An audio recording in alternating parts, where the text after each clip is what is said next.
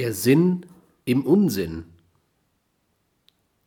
Albert Camus hat in seinem Mythos von Sisyphus dem gegen Unsinn trotzenden Menschen ein unvergängliches Denkmal errichtet. Aber Camus selbst überwand das Leben, das glückende Leben im Unsinn, indem er in der Revolte gegen den Unsinn Sinn erkannte und pries. Sicher ist die Revolte gegen den Unsinn durchaus sinnbegreifend und, und sinnsetzend. Für viele Menschen aber liefert die Revolte, der Protest, weniger Sinn, als sie brauchen, um sich psychisch zu stabilisieren. Das soll nicht heißen, dass Revolte als Sinn des Lebens negativ zu werten sei.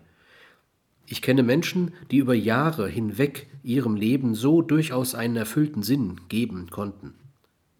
Vor allem für pubertierende Menschen kann eine solche Sinnbegabung notwendig oder doch nützlich sein. Sie erlaubt ihnen eine intensive Abgrenzung gegenüber den bestehenden Normen und Ordnungsstrukturen und kann so zu einer sinnvollen Bildung einer optimal autonomen Persönlichkeit führen.